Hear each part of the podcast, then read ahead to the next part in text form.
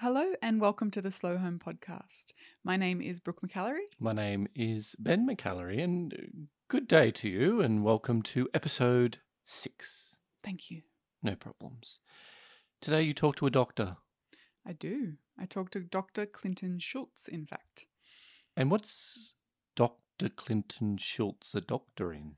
He's a doc- doctor of psychology. Um, but actually, the reason that I first came across Clinton and his work is through his startup, uh, Sobah, which is the best non alcoholic craft beer in the world. I'm just going to say it. You've you've tasted every single one of them, and this is. I have. I've tasted every single non alcoholic craft beer in the entire world. I feel like we've tasted every single non-alcoholic craft beer in Australia. Yeah. I'm actually curious whether it is a, as big of a movement elsewhere as it is here, because I really feel Hmm. like it's gaining steam in Australia. Well, the fact that there's so many mainstream beers now offering alcohol-free beer, like just this week, I saw that James Squire's offering a Yeah. zero. That's Like, great. I mean, it's, it's great. It's, it's good. It's good, I guess. It just means that the good doctor is onto a good thing. Well, he certainly is. So, yeah, I, I first came across Clinton because, uh, as you probably know if you've listened to this season or maybe even last, I stopped drinking alcohol a year ago, a bit over a year ago yeah. now, and um, came across. Hey, I was. congratulations on a year. Thank you. Had you told me five years ago that I could do a year without drinking alcohol, I wouldn't have believed you. That's a huge achievement, particularly the year we've had. Yeah. Yeah. Yeah. And I feel like that might be a conversation you and I have on the pod Let's later. do that. Let's do that in a couple of episodes. Okay. Sounds good. Uh, so I was researching what options because I stopped drinking like a month before Christmas. Mm. And for a lot of people, I'm sure that wouldn't be a big deal. But for me, it felt I was nervous about all of the social engagements, all of the time with family. You know, everyone kicks back, has a drink or several. And I knew I didn't want to, but I also didn't know what I could find that would give me the sense of ritual without drinking any Hmm. alcohol. Hmm. Um, and that's how I came across Sobah. And their reviews were amazing. So I ordered like a mixed carton and have I was completely blown away. I was had- blown away. It yeah. was. In, it was. It's incredible. It's genuinely delicious. So if you are someone who is like who's looking to cut back on um, alcohol and you but like, like, a good the beer, taste of beer and the different varieties. this Like, is not just like a lager. No, the, if you like a good IPA, you will find it with Sobah. Yep. The wattle seed. No, the wattle seed's like a um, a lager. It's a golden Oh, there's that pe- lager. So yeah. the IPA is a pep- pepperberry. pepperberry. Oh, so good. Yep. So the other thing is they use um, native food ingredients in all of their brews. And um, Clinton is a Gamilaroi man who lives uh, up on the Gold Coast, and they partner with providers of native foods. You know, my favorite is the Davidson Plum Sour Ale. My favorite is the yes, sorry, uh, uh, it's the finger lime um, cerveza. yes, Beautiful. Yeah. So, you know, anyway, all that to say that I I love the beer, but I actually even more love what they're doing with their business model, um, which he and I get into in quite great detail in Mm. today's episode. Now, I will say that when I hit my 12 month not drinking alcohol anniversary, um, I wanted to celebrate. And the way that we celebrated was by actually buying into Sobah. So earlier this year, they actually um, created an equity crowdfunding offer, which is something fairly new, I think, in Australia, where you know you're able as a private investor to buy into a company in a small part. And for me, anyway, it's more about supporting what those companies are doing. And that's something that we invested in earlier in the year. And I just wanted to mention that um, because I think it's important, but also because I think it's a really interesting way of potentially shifting the way the economy works, right? Mm. You know, I think that there's something really powerful there in working almost personally. I mean, we're one of many hundreds of people who have, who've done this. It's not like we're any big stakeholder in this business, but Mm. you know, to have that kind of insight into way into the way um, these really intentional, positive minded, community minded, um, people centered businesses work is really inspiring. Do you talk about this business model, like the the approach that they're taking? We do. or- Yeah, we do. So Because the the way that a lot of craft breweries the world over have have sort of built their business is essentially they they've been bought out by the big players. Yeah. So it'd be really interesting to hear what Clinton says about that. Yeah, we talk about the tension I think that um, he faced from potential investors Hmm. when they heard that growth, like profit, was not their overarching um, goal. Prerogative, yeah. It's about community. It's about giving back. It's about you know protecting and developing relationships with country, and um, you know I think it's really fascinating and important as a white Australian to look at all the Indigenous and First Nations people who are creating these incredible businesses and support them, you know, because I truly believe that if we're going to repair our relationship as a country, but with country as well, you know, from an environmental point of view, I think it's vitally important that First Nations people take the lead. They've been here for 60, 70, 80,000 years, you know, um, and we have so much that we can learn. So, I yeah, I'm really quite passionate about supporting businesses like Sobah. S O B A H. H, yes. So obviously, I will include links to all of that in the show notes, and I will also include this recommendation if you're looking for a nice beer this summer. try the Davidson Plum Sour from Sobah. This sounds so much like an ad, but It- it's not. You know, it, it's actually really No, not. no. Um, it's not at all. It's just something that I'm genuinely impressed You're a fan of I am. in, in a lot of different ways. Yeah. Yeah. So uh, I really hope you enjoy our conversation. One quick thing before we get into it the audiobook for Care is now available. Out now. hmm Like has been- literally today, I think. I Or think yesterday. Yesterday, yeah. I think that it has been a long time coming, and I'm grateful for everyone's patience because, uh, as you know, there was a few life circumstances that got in the way of the recording of it, but um, it's out. It was recorded in my wardrobe, and it is ready for your ears. The there's a competition that I'm just making up now. If you could, if you can identify and uh, name how many different birds there are in the background. You know, I think that we're underestimating the skill of my audio engineer. Totally. I, Yeah. I was just, I'm just being funny. But you know, if you do, just let us know because I can almost guarantee you it's our neighbour's rooster. Enjoy the episode. Clinton, hello, how are you? I'm good, thank you. Thanks for having me along. No, pleasure. Thank you for joining me. Um, I have to say, I'm very excited. Uh, I've been a, a very um, vocal consumer of your your your product over the last 12 months, and uh, yeah, to talk to you is is brilliant because I guess I just want to say thank you first of all for Sobah and for the the product that you guys are putting out into the um, into the marketplace because I feel personally like it has made an enormous difference to the conversations around choosing to cut back on drinking alcohol or you know how to show up sociably have a drink and not have to deal with the after effects of getting on the booze so just a word of appreciation i guess to start start things off No, thank you, Brooke. And it's it's always great to get that feedback. Um, you know, when we started this back in 2017, we we didn't know what kind of uh, reception we were going to get from Australia going into the Mm. non-alc market when there was no non-alc market in Australia. So having had the opportunity to see the the shift in mindset of many Australians over such a short period of time has been an amazing journey to be a part of.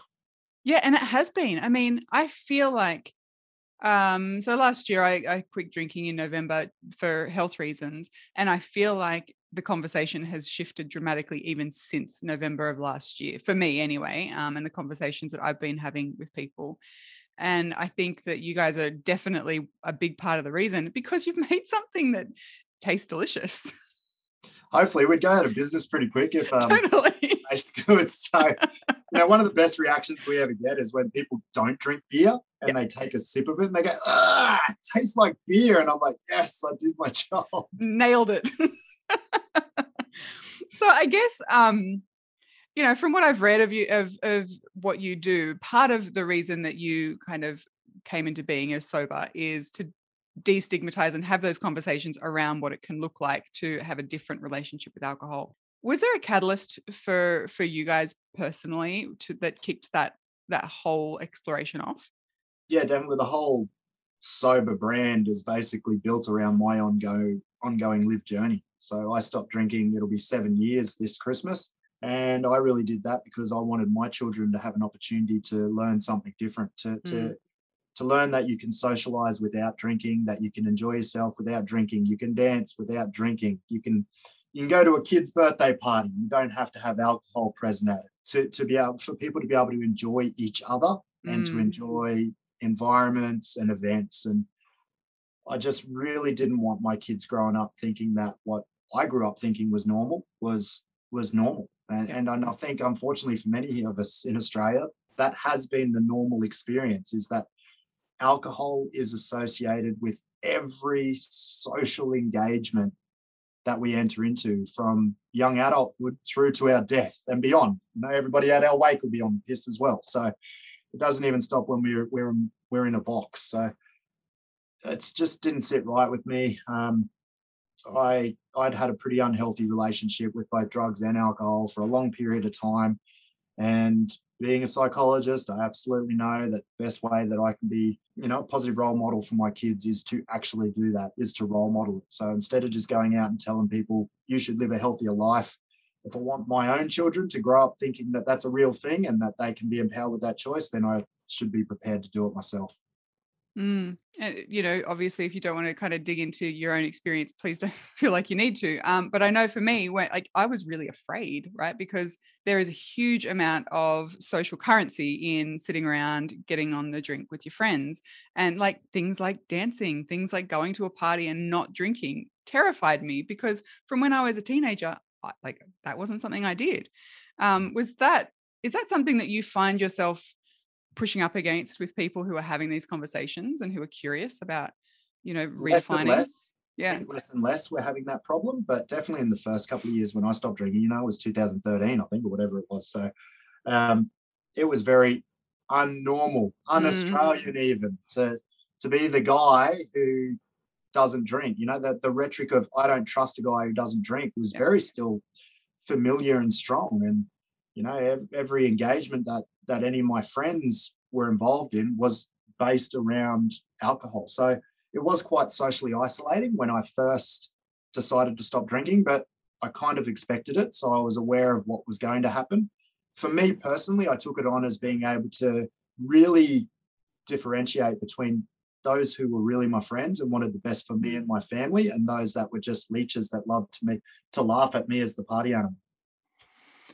And that, I mean, that's a huge kind of shift in in self identity and um, you know the the inner work, I guess, which I imagine as a, a psychologist was something that you were you would have been aware of of happening you know? Was there a lot of inner work that came in that came into play as you were making those those shifts?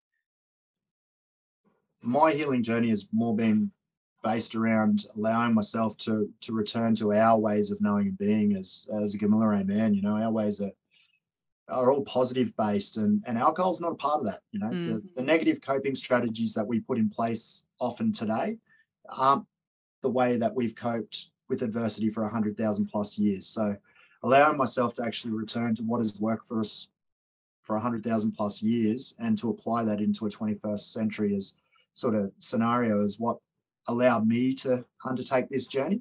That'll be very different for other people. I think the most important thing is finding your purpose. Why am i doing this and it, and it needs to actually go beyond the self.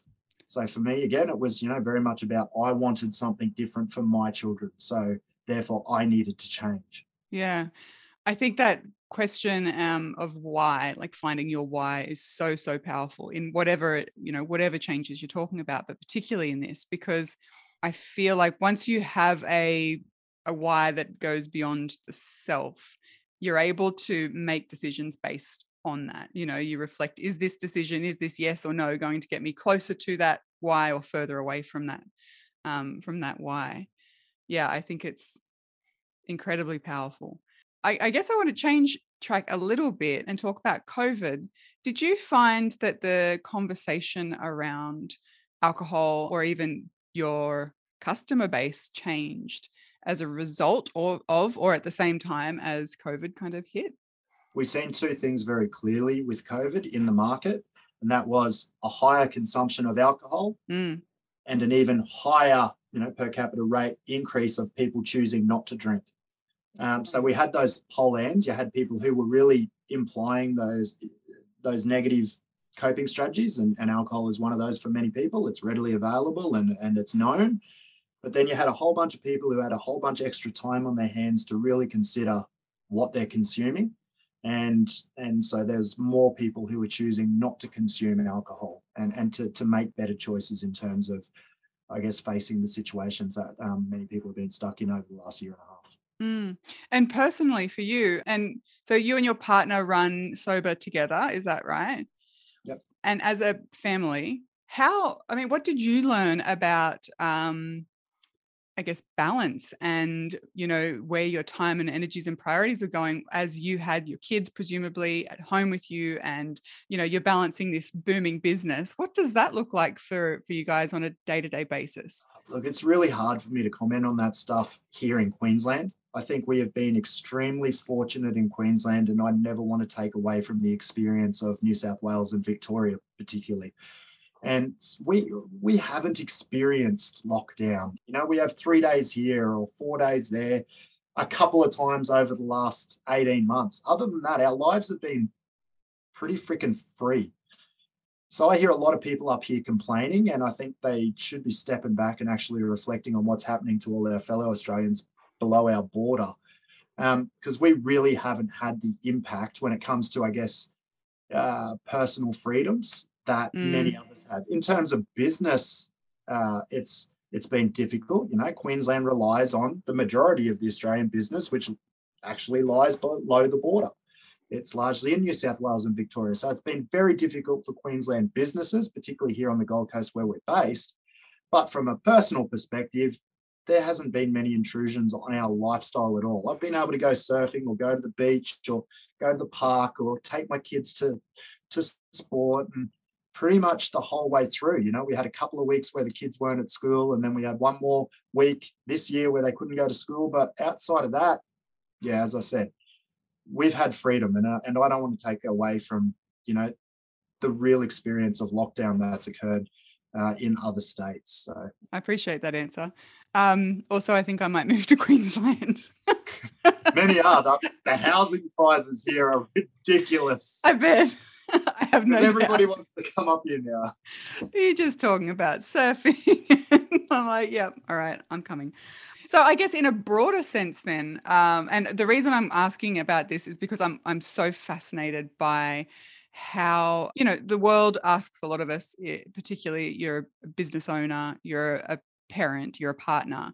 Um, more broadly speaking, particularly of you as you've seen your business boom, do you and your partner and your like, do you put boundaries in place? Like, I guess, how do you honor the space around family, or do you integrate everything so completely that you don't necessarily feel like you need to have lines in the sand between, um, you know, work and home and everything else?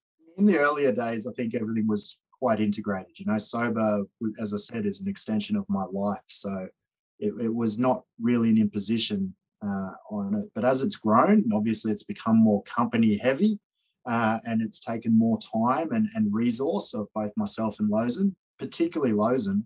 Now, this was my dream at the, at the beginning of the day, and Lozen's had to put aside a whole bunch of her own dreams and aspirations to, to really help me drive this forward, which I'll forever be grateful for and hopefully one day we'll be in a position where where I can pay that back to her, you know, where she'll get the opportunity to do the things that she actually loves.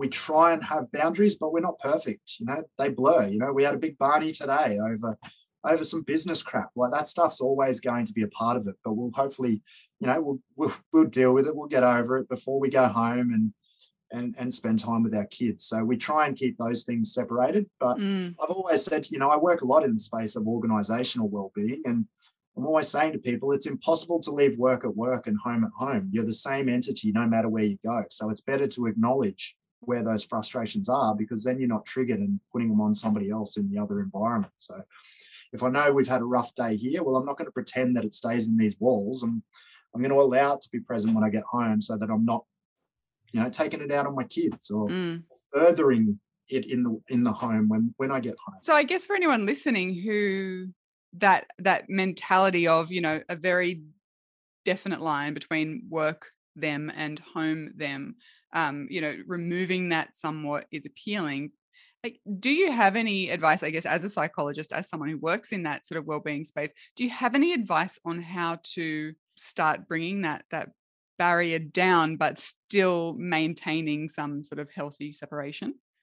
It's all about acceptance. You know, I have to accept I'm an entire being no matter what environment I'm in. So if something in one environment has been eating away at my well-being, well, that's still going to travel with me. So if I'm accepting of it, I'm more aware of it. I'm therefore less likely to be triggered by other things in the next environment I'm in and blame those. I'm able to actually assign it where it belongs, um, rather than going, you know, going home from work frustrated and then your kid wanting to play Lego and you're like, I don't want to play Lego. I've had a hard day. Well, your kid doesn't know you've had a hard day. They just want to play Lego with you. So if I know that that's what I'm bringing home, then I, I can keep the blame where it belongs and I Mhm. can play Lego. Um, so acceptance is is the real core of it for me.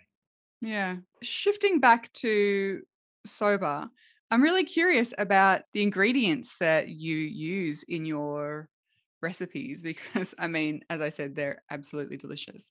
Um, but also, I love that. Uh, you know, you utilize native foods and bush tucker in your recipes. Um, is that something that was intentional from the outset? absolutely was an intentional move for us to incorporate our native foods into what we were doing. You know, everything that we've tried doing this business has been about how can we highlight the beauty, the positivity, the wonders of us as First Nations peoples and our societies and cultures. So introducing our our foods into these products is just one way that we're able to achieve that. I've always wanted people to see our traditional foods as everyday foods because I think that'll get us on the journey of getting rid of some of the stuff that shouldn't be here. That's Mm. just so bad for our environment. Whereas the foods we've always had here, uh, they're great for our environment and they're great in terms of farming because they're so used to either floods or drought or whatever else the climate wants to throw in different regions at different times. So I think as we build that industry, it'll allow us to actually not only help out so many different First Nations communities around the country in terms of being able to have sustainable uh, enterprises in this space, but it'll it'll help country. And, and as First Nations peoples, that's that's it. That's what's at our core of our being is being caretakers for country. So this is just one way that I think we can put that in place. I went to an event with um, Beck and Damien from Warndu a couple of years ago, uh, and Damien specifically was speaking about you know the importance of um, sovereignty and as First Nations people and um, you know particular countries have particular relationships to certain foods and you know as a consumer as a as a white person who is also a consumer um, of your product like what do I need to look out for for um, you know are there are there instances I guess where ingredients are hijacked um, and you know how do we ensure that we're supporting organizations that are supporting our first nations people um, Yeah. rather than kind of taking taking you know money from those communities Yeah, they're deadly that lot over at Warndu. aren't they Um, and as I said, I think this is a real opportunity for us as First Nations peoples to actually have a space in an economic market while maintaining our cultural connection, our, our story, our law, which actually is attached to all those things that most people just see as food. Mm, So I think it's it's vital that we are we are assisted and provided with the opportunities to maintain those connections and to have our space in that economic market. We're always t- being told we should be a part of this market, but then we get cut out of it. So there's a lot of unethical practice out there, and it's very hard for First Nations businesses to get a foot in the door in this space when all the land's already been stolen and somebody else has their orchard on it.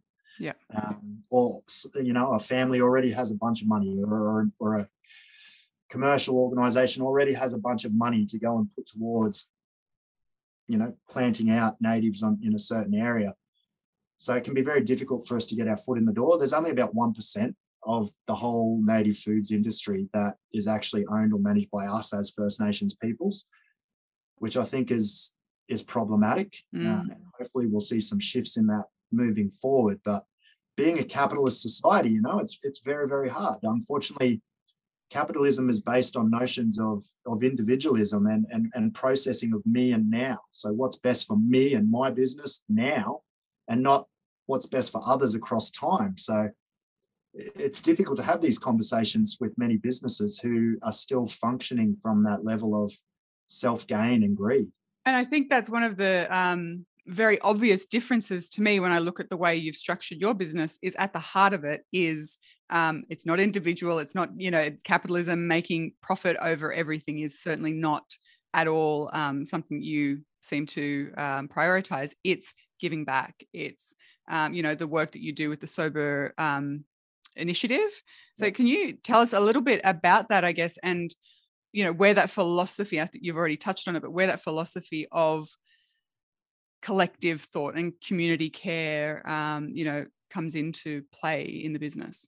Yeah, you know, as a collect- collective-based peoples, First Nations peoples, we're some of the most collective-based peoples on the planet. So our processing is more naturally based around wellness of self with other and place across time so it's just about how do I apply that in business, and I think that's that's just good good business, and it should just be seen as good business for for everybody. But unfortunately, it's not because it doesn't get you the maximum profit. Right. Um, and, and so you know, as you're aware, we went through, we've been through an investment round recently, and we've gone through small scale private investment rounds in the past where it's very difficult having conversations with people about, hey, guess what? Give me invest in us, and I'm going to give away some of your money. you know those so, those conversations don't always go down so great but it should be good business. Like I, am constantly telling people i don't I, we don't have a marketing budget. We've never had a marketing budget. I have a social initiatives budget. I do some social good. Every media outlet on the planet wants to know about it.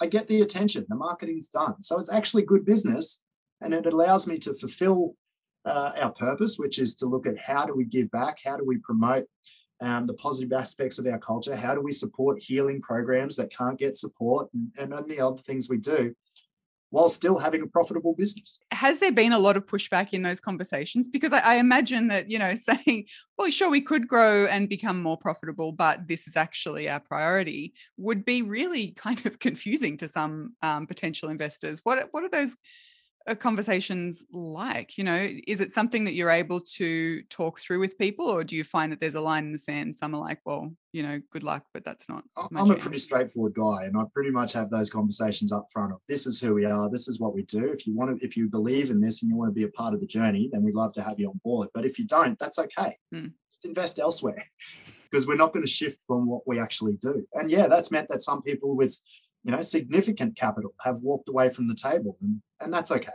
Yeah. Um, we're not going to be shifted from our purpose and our values and why we started this business just for the sake of of gain at mm. the end of the mm. day. So, yeah, and you know, even at a at a more individual level, it's it's it's just difficult sometimes to help people understand that things like employee well-being should come before maximum profit you know like uh, i could i could have a bunch of high functioning employees who could get a whole bunch more done than i necessarily have at any one given time but we're actually about assisting people on their healing journeys mm. so i've got to invest in my people as well as much as i'm willing to to give back to to community and um, those conversations can be very difficult as well for people who come from corporate backgrounds who just want to see KPIs being ticked off day in, day out and think that that's the measure of success rather than, you know, taking somebody who's suicidal through to being employed non-stop for over two years. That's a measure of success for me. I don't, I don't really care if they're hitting the KPIs day in, day out. And I, yeah, that's right. And I think redefining success on a personal level but also on a on a business level is so important and i don't think it's com- that's a conversation that i certainly like i've certainly heard much of. Uh, it's really refreshing to see you as an individual but also your your company you know putting people first and it's just it's a human centered approach and i don't see where there's you know i don't see the downside. Yeah and i want to it is it's tricky you know i and then that is because we, we have this entrenched individualist society really invoked into us from a young age. So it's Mm. become so normalized that we don't even think twice about it. And so people often are just processing, okay, what's going to benefit me? What's going to give me self gratification right now? And and that doesn't necessarily always work out for the collective, which is our society as a whole. So, you know, we're even seeing that at present with things that are going on around vaccination and not vaccination. For me, as a First Nations person, it's not a question of should I or should I not get vaccinated personally. It's a, well, if I get vaccinated, will that help me protect my collective? And if it drives me a little womber and there's a 5G connection to my brain or whatever, so be it. I, I really don't care. As long as that means I can go out to a community and I can know that I'm not going to potentially make a whole bunch of our elders sick, freaking hell, that's that's a much better decision for me Yeah. to know that hey, I've got to get a little jab and I can potentially save some of our elders, our, our knowledge keepers. So it's just a different level of processing um, that hopefully will become more normalized uh, as Australia opens itself up to, to allowing itself to learn from First Nations peoples. Absolutely. And I think that that, um, you know, that collective mentality that you spoke to earlier is something that I would love to see, you know, continued in conversations um, because. I mean, I, we we see what individualism and the rise of individualism gets us, and again, you know, the, I don't see the downside to collective thinking. I'm really curious about the idea of care and what that looks like for you personally. You know, uh, I, I I very much come from the place that um, caring for the self is incredibly important because it allows us to then feel fueled and, and ready and able to care more broadly. Um, is that something that you spend time focusing on for yourself in terms of? I mean, self care is a term that I have a bit of an issue with, but broadly speaking, yeah, um, no, I think self care is ridiculously important. But when Mm. you flip the switch and you do it from a collective lens, it's about the importance of me self caring is I can be the best version of me for that collective if I self care. If I burn out, if I become unwell, then I'm I'm lesser of me to be able to give back, to be there for others. mm, So self-care is integral, is an integral part of being an effective member of a collective. It's when the self-care is just done on that individual level that I think it becomes problematic and it becomes commercialized. So it moves away from from wellness and and more to commercialization. There's there's a difference there. So yeah, for me, it's always on processing. Okay, what is it that I need to do so that I can be the best version of me for if I'm at work for my employees, if I'm at home for my for my kids and my wife, if if I'm doing the work that I do for the communities that I work with. So I'm processing self care based on I need to be full to be able to give out. mm, yeah, absolutely. I mean, we the the cliche you can't pour from an empty cup, right? Um, do you have any practices that are specific to you that that you return to, you know, or rituals that that help you feel that kind of sense of replenishment? yeah, for, for me as a Gamilaraay man, there's nothing more replenishing than being able to be on country and dance on country. Can't do that at the moment. My country's in, you know, what now is known largely as New South Wales. So it's been a long time since I've actually been able to go home and dance on country. But that is the most recharging and reviving thing for me. Every cell in my body recognizes as soon as I enter country. And, the healing starts as soon as I enter that space. And and the longer I keep myself there and the more I allow myself to actually connect with with everything that's present on country, then then, then the more I actually can get recharged in the shorter amount of time. Um, when I'm here, it's about okay, how do I apply some of that same learnings to whatever environment I'm in? So I, I maintain very strong connection to the natural environment of wherever I am. If I can't be on my country, well, I want to acknowledge and be connected to the countries that I am on. So that's about being respect, respectful of traditional custodians who have kept the place beautiful forever and a day and have afforded me the opportunity to be in a position where I can connect to that country. I've then just got to ensure that I allow myself the time to go and do those things. You know, Mm, Western society is full of blame and excuse. So, you know, when people go, Oh, I'm too busy. Well, if you're too busy, that's just an excuse. Make time. None of us are too busy. Know, Right. We're not good at time management. um, not too busy. We, we procrastinate. Um, we spend too much time on, well, I don't because I don't even have social media, but most people are spending far too much time on social media, watching freaking one of the 10 different versions of streaming TV or, or anything else, and then saying, I'm too busy, I don't have time. I'm like, well, what about the five hours you just wasted on Netflix? Like, you could have done 20 minutes of meditation, 20 minutes of visualization or connective practices in that time. Could have spent that time engaging with another human being. Mm. Not so much for those that have been stuck in lockdown, but definitely up here where I am, there's nothing stopping me go having a coffee with a mate and saying, "Hey, mate, how's your week been? Is, is are you okay?" Mm. Um, I think it's a really important and simple distinction to make, though, right? That it's not necessarily a lack of time, but a lack of time management for. absolutely. And tech has a huge role to play in that, you know. And I, I applaud you for being someone who doesn't use social media. Uh, it was that is that something you've like never never been engaged with? Man, the last personal, like I've got LinkedIn because I have to use it for business, but outside of that, the last personal social media platform I think I had was MySpace back in, I don't know, whenever, whenever that was around. Like the OG. undergrad, uni or something. I don't know, but yeah, I've had nothing since then. Um, I don't know. Working in the space that I do, I've seen the damage that Yeah. that it does for people. I think social media is great for business, and and it can be used in a really violent or a really effective manner and, and positive manner. In again in business, um, but yeah, at a personal level, I've seen a lot of damage um, being done, particularly with young people. Mm. And so I've just always, it's one of those things. If I'm going to tell other people, get off social media, then I'm not going to be on it myself. So I can't stand hypocrites. Um, and I, I just think, you know, as you said, talking about your children in the beginning of our conversation, people learn from what we do rather than from what we say, right? I'm often asked, you know, how can I bring my husband or my family or my kids along with me on this kind of journey to slow down? I actually don't think you can. Uh, You can't force anyone to change, but you certainly can be the example of the benefits of those changes. And I think that's incredibly enticing to people.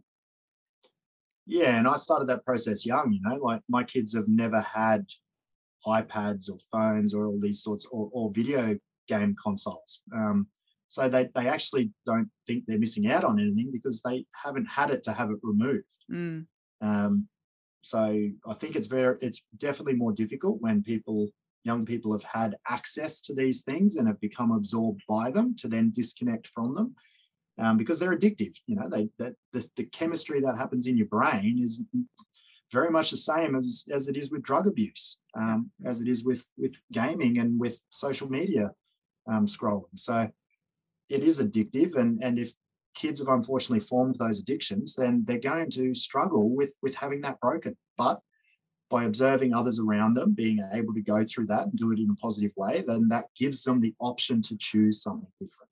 yeah. Some of them may choose to follow that. Some might go stuff that. I'm staying on my game. But if they're not even provided the guidance and the choice, then there's no there's no different path to take. And it's all about planting seeds too, isn't it? With those sort of options, it may not be an immediate shift, but you know, over time, sometimes those seeds kind of take root months and years later. We never really know what kind of an impact that. And like with any addiction, you know, if you're going to remove a negative coping strategy, you need to have something positive in place to replace it with. So it's no good removing the things that our kids are currently coping with away Mm, if we're not going to help them put something else positive in place, you know. So if we're not going to help, if we're going to say, well, you're going to have less screen time, but I'm not going to do anything with you. Well, yeah, they're going to feel lost and they're going to feel frustrated because they're still going to have stuff they feel they need to cope with. If it's, hey, let's get off the screen time and let's go for a bushwalk. And, you know, we might only be able to start by doing a short walk- bushwalk. And then we just slowly build that bushwalk up. Next minute, you know, you're spending six hours in the bush and kids are loving it. But if they're not shown that there's more positive alternatives, then they're not to know. We're products of what we've had the opportunity to learn and experience leading to what we know. Yeah, you. I guess the last thing you want to do is create a vacuum where you know it all kind of starts to fall in on itself because there's a void there. Yeah. Mm, And if you can't tell a smoker to stop smoking if if you haven't helped them to actually deal with the reason why they're smoking, it's it's not going to happen. So um, it's no different when we're working with anything else, social media, TV, any of the other coping strategies we put in place as human beings to not have to deal with our lives. mm.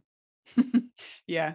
Um, I guess to to kind of round out, I'd be really curious to ask you if you put on your, you know, most optimistic um, rose-colored lenses for a minute and look at the the mission and the philosophy at the heart of Sobah, if you could see the ripples of the work that you're doing kind of expand out to their fullest potential, what would you love to see the shifts that that happen in you know in society look like as a result of the work that you're doing?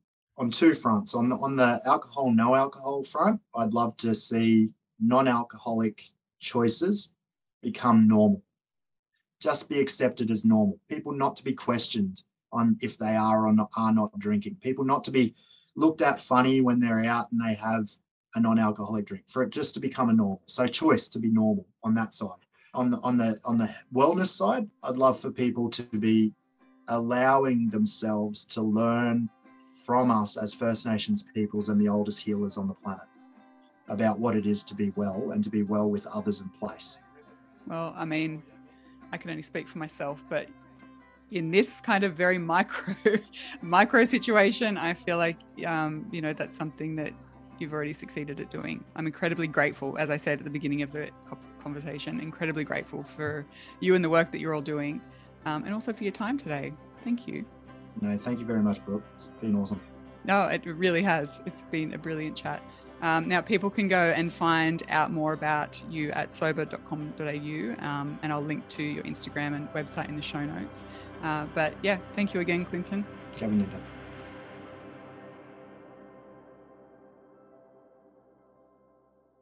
Who is that? Hi, Podcast.